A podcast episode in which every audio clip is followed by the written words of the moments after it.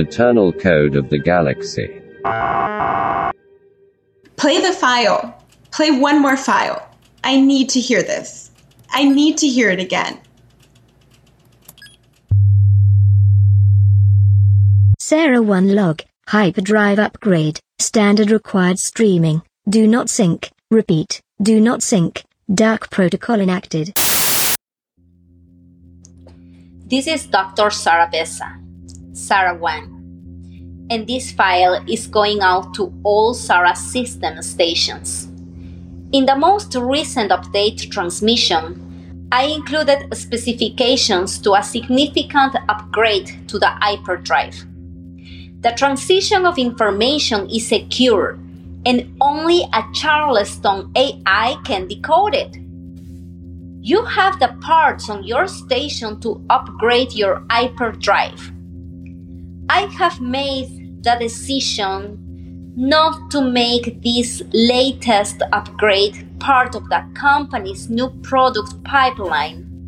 And the board is upset, very upset. Lots of groups are upset. I even locked R&D out of the files and and my life is now under threat. When when we understand the code, it may send us somewhere. And I want a Sarah to be the first there. Wherever that location may be, and that can only happen with a Sarah in possession of a superior hyperdrive technology. This move, however, creates a risk for you.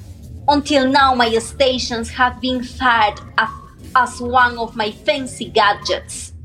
Stations' locations are secret, but if locations were ever known, it would result in endangering the mission.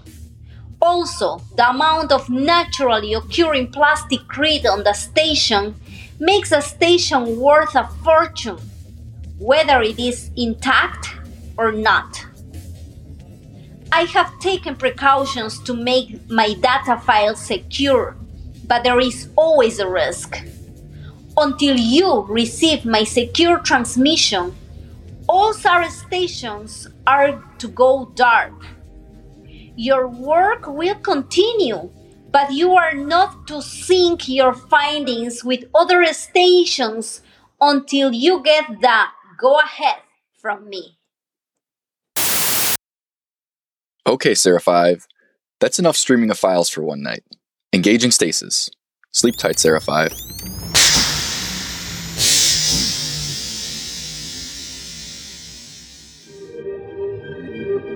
This has been Eternal Code of the Galaxy, Episode 5.